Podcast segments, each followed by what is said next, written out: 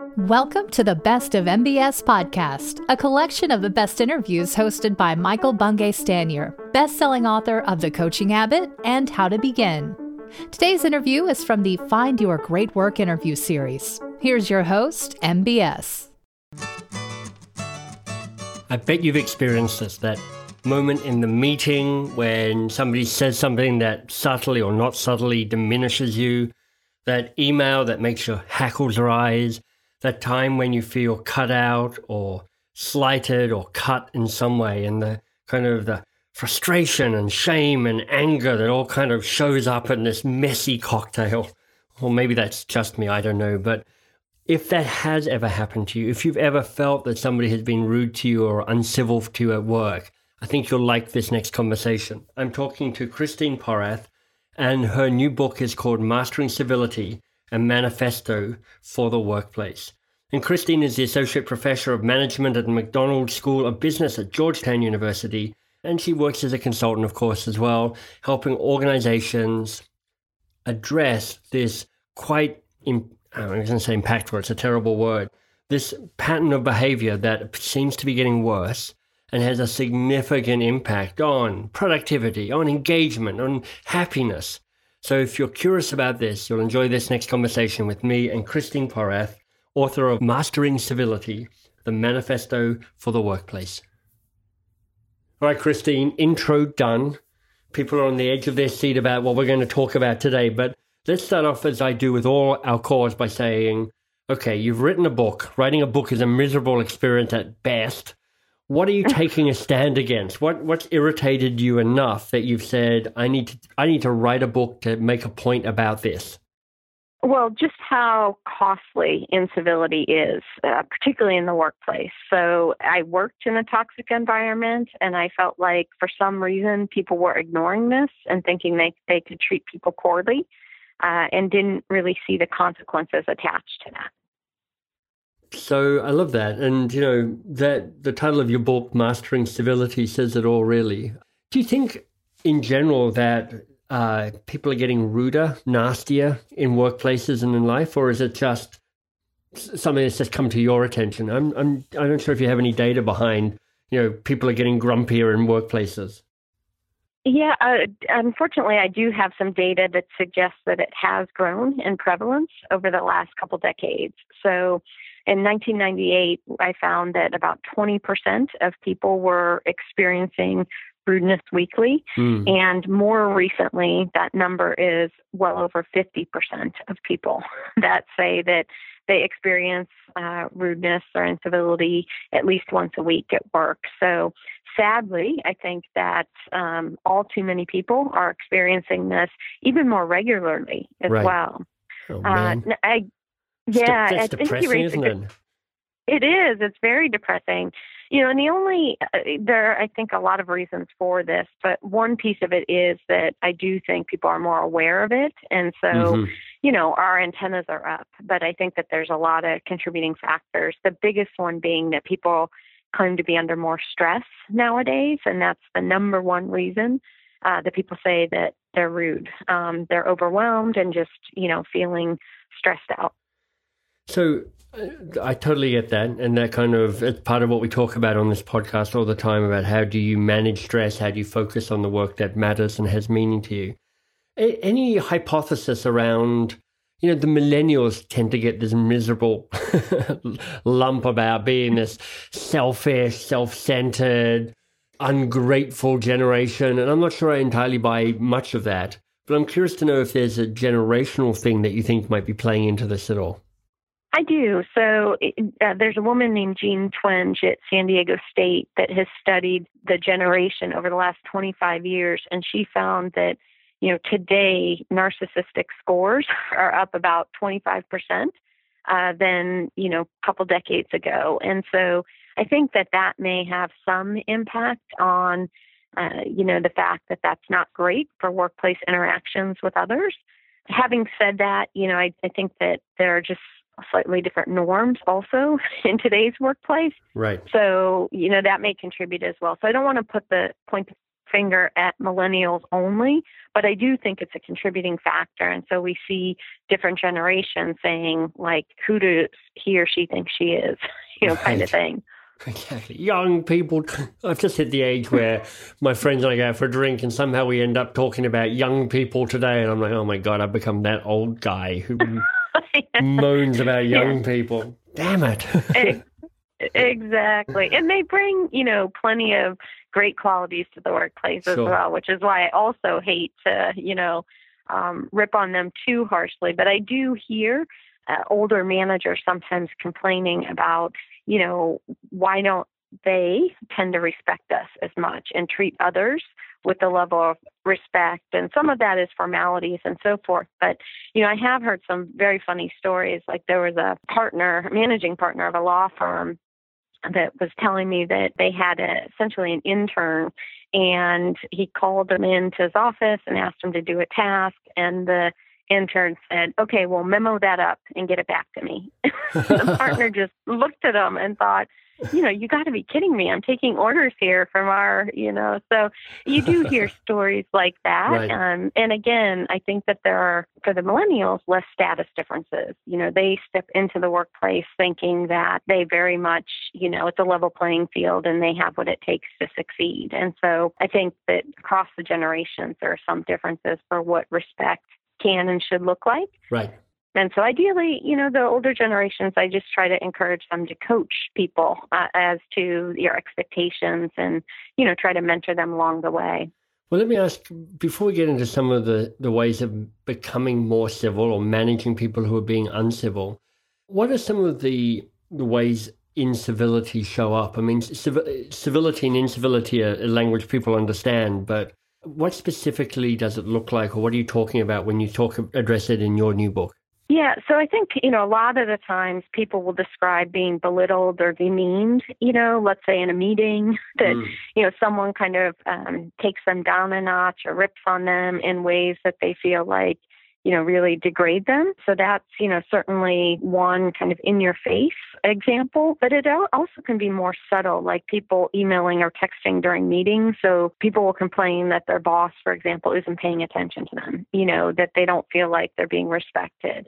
It can also be things that are like you know, spreading rumors or mm. taking advantage of others. You know, in teams, I'll hear about people not giving them credit for the work, you know, or leaving their name off of a report that they contributed. So it does span a wide range of different types of behaviors. I think the important thing is that people feel like they were treated rudely or disrespectfully. So it is very much in the eyes of the beholder. And what's the impact on people feeling that they've been diminished in this way? I mean, how does that play out in terms of, I don't know, engagement, productivity, some of those metrics that organizations and team leaders worry about? It takes a huge hit on engagement and performance and creativity. People are far less helpful. And this is true not only for people that experience it, but people that witness it too. And what I've learned over the years is that part of this, it's not only a story about getting even or trying to take it out on someone or the organization, but a lot of it has to do with people losing focus after this happens or it's around them. You know, they they don't concentrate as well, they don't remember as well. And we can imagine when this may have happened to us, you know, what happens? Well, it takes us off track. You know, we're now replaying the incident in our mind different times. We may be thinking about the ways that we could have or should have responded. Um, we may be thinking about what influence this has on our career. So, you know, it just takes a huge cognitive toll on people. So I'm sure, Christine, that everybody listening to this call is really nice, really right. delightful they themselves wouldn't deliberately be uncivil. But I suspect, because I know I'm one of these, that there's there's ways you kind of accidentally kind of slight somebody or diminish somebody. So I'm wondering what we can do, what I could do to kind of just become a little more aware of the impact of my behavior. Have you got any insights around just getting me a greater sense of how I might be impacting those that I work with? Yeah, so a few ideas. I've included a quiz both in the book but also online that's, you know, free and accessible for all. So it's at christineporath.com. So I'd encourage people to try to take that and just be mindful of what behaviors pop up. It gives suggestions for how you can improve those things where Great. you score low. Um, the other thing is just really seeking feedback from others. So if you don't get feedback through 360, you know, through your organization, or if you don't have a boss or peers that are giving you regular feedback, then I strongly encourage people to ask, you know, what are the things that I am doing that are helpful? What are the things that I could do to improve? And it's as basic as that. And then hopefully you're getting feedback about specific things that you could tweak because a lot of these things are quite minor and you know really it's just people lack self-awareness about how they're being perceived Yeah, it's interesting. You know, that, those are great questions. I mean, that, that general piece around seek out feedback, how are you doing? But I'm wondering if there's just something about the language of the question you ask. I mean, what am I doing well? What's useful is great. You see, what, what should I do differently already takes you into kind of tactical stuff. Um, and I'm wondering if there's a question, something like, you know, what's the impact? What, what's it like working with me? mm-hmm. I'm just, I mean, I'm thinking out loud. It's, it's a question that might have a more interesting answer, but it's also a harder question to answer, particularly if you're sitting face to face with that person. yeah no i really like that um, and i'll suggest to others to give that a shot as well i mean i think you're right. It's really trying to start a dialogue with people and, you know, following up with others about how you're doing.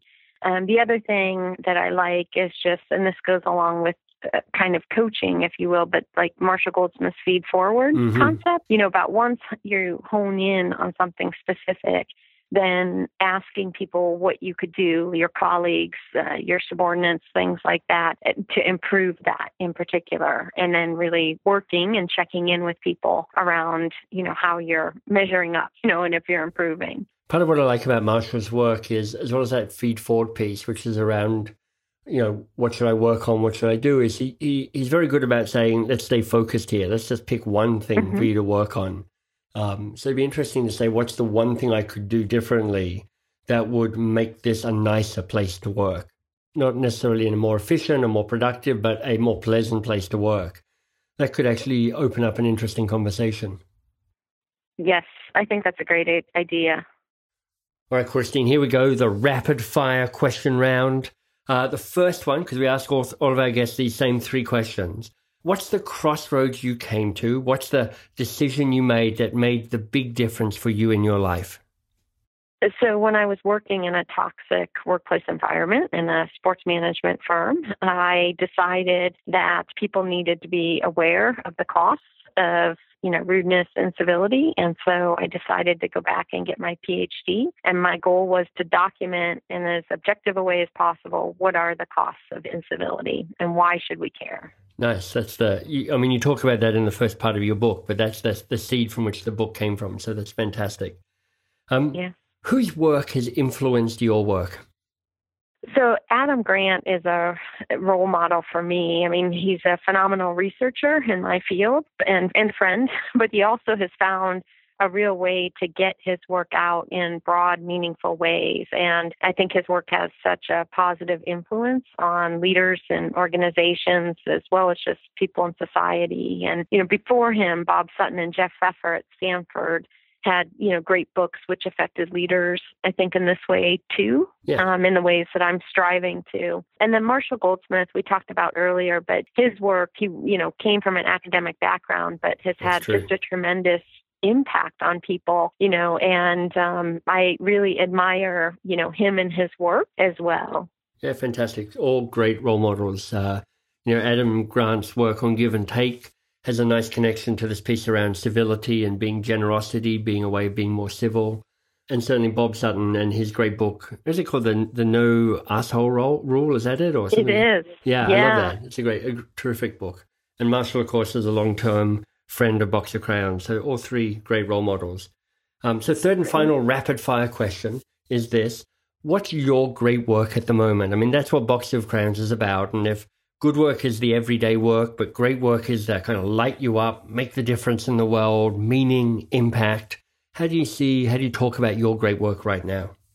Well, I'm just I just finished up a, a report for SHRM, um, Society for Human Resource Management, on how do we create more human workplaces where people thrive. Nice. And yeah, I love the idea of getting my arms around that. You know, what are the different ways? I mean, civility is one of them, but I think there are lots of other levers that leaders can use uh, to create better workplaces where people are more engaged and thriving. And so, and then how do they role model that? That's the second piece of that is not just, you know, creating policies or a culture where people do that, but actually them living it so that people, you know, that it also encourages others to do it. And so getting that work out in different ways and doing talks, whether it's the book or on those top related mm-hmm. topics. I think, you know, where I get my spark is really kind of um, recognizing or finding ways where the research has an impact. You know, it leads to more positive workplaces where people thrive because that's what really led me to this field.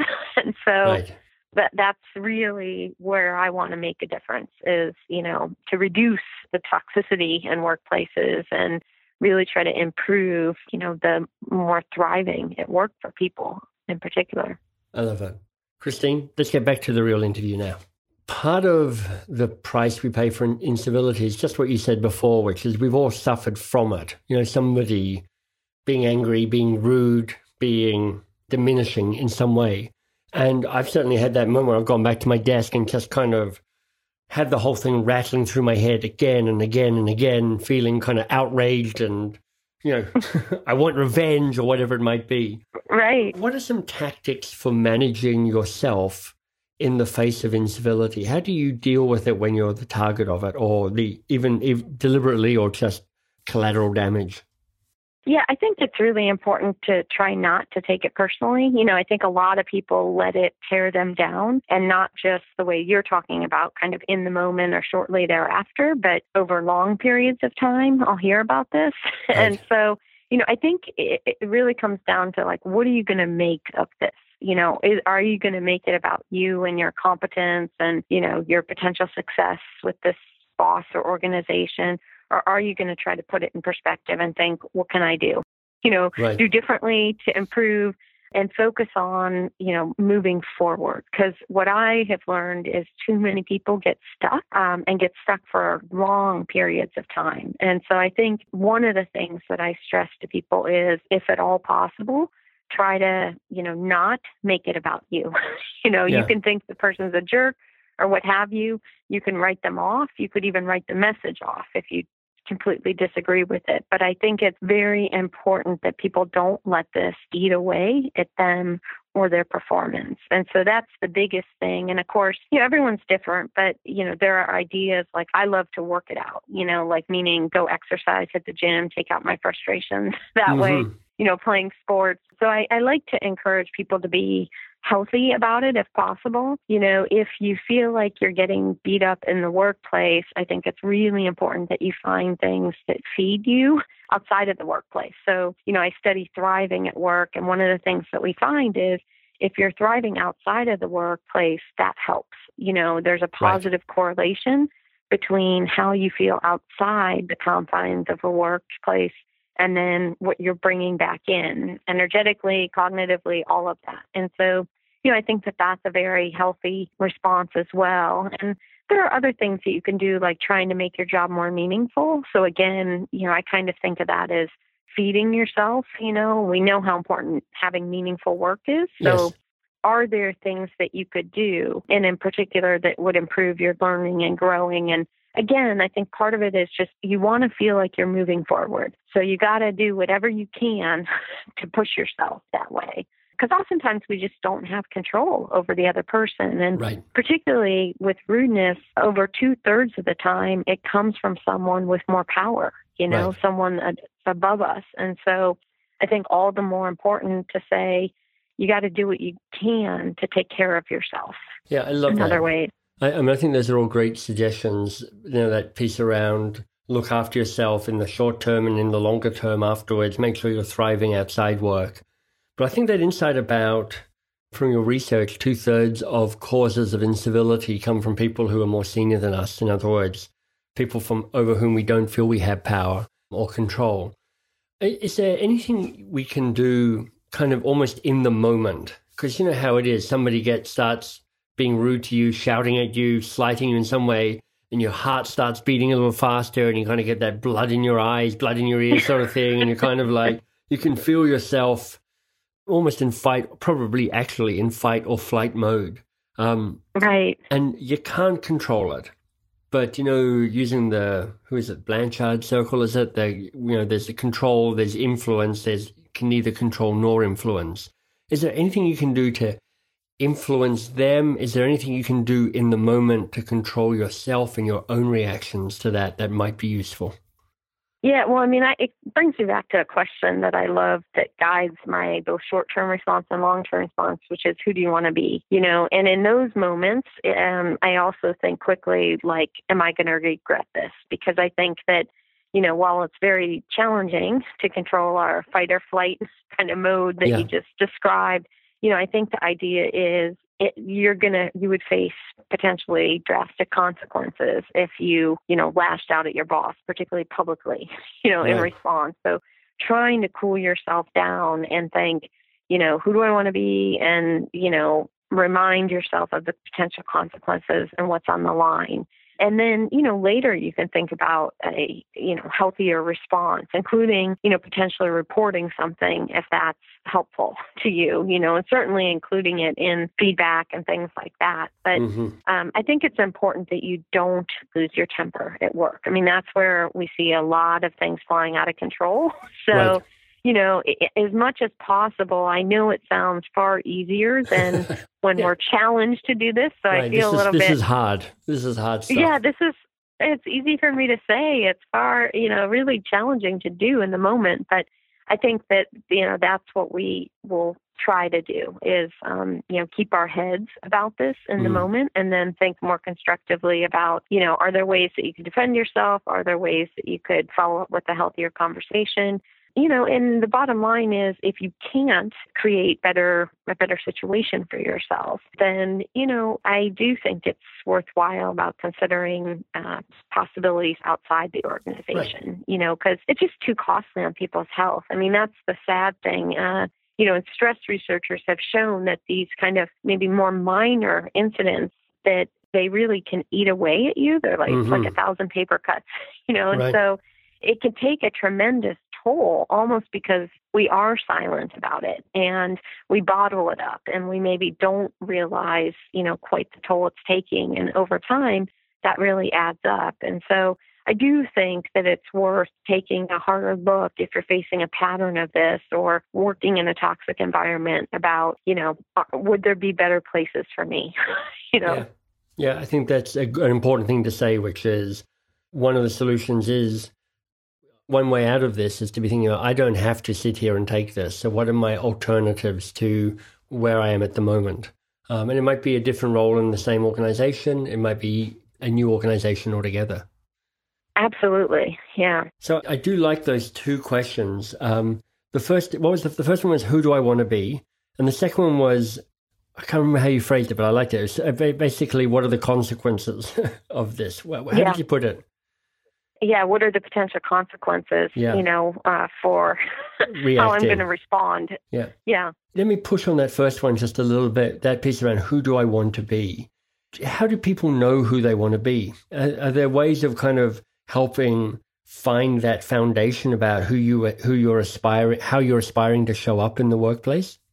Yeah, well, I mean, I think, you know, at a big picture level, we all have role models, you know, mm. and many of those people are not people in the workplace, but just broadly people that we admire their character and how they carry themselves and so forth. And having those people in mind is actually personally more helpful to me than even just, um, you know, leaders that I might admire. But I think if we thought about leaders that we loved to work for, you right. know, and what were the things, comes back to your question earlier, which is, you know, what could you do that would make it a nicer place to work? We all have had bosses or leaders that we've worked for that we thought, gosh, they've done some things that have really made this a much better place.